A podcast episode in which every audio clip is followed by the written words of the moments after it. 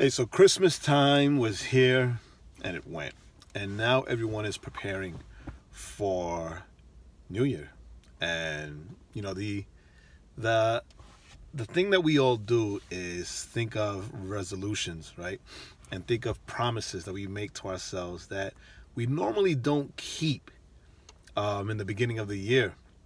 And the whole theme every year is always New Year, New Me, New Year, New You.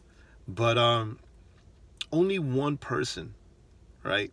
According to Revelation 25, God says, "Behold, I am making all things new." Right? And the the thing about making all things new is that it's all things.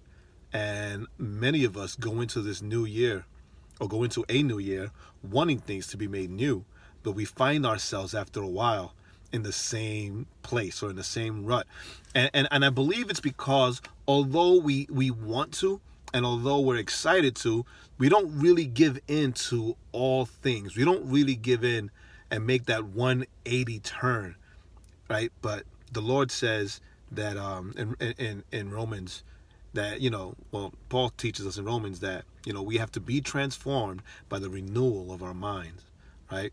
So I, I'm gonna be I'm gonna stand with you guys and pray for everyone, right? That coming this new year, we actually allow Jesus to make all things new because only Jesus can make all things new. This is Pastor Jay, and thank you for giving me 90 seconds of your time.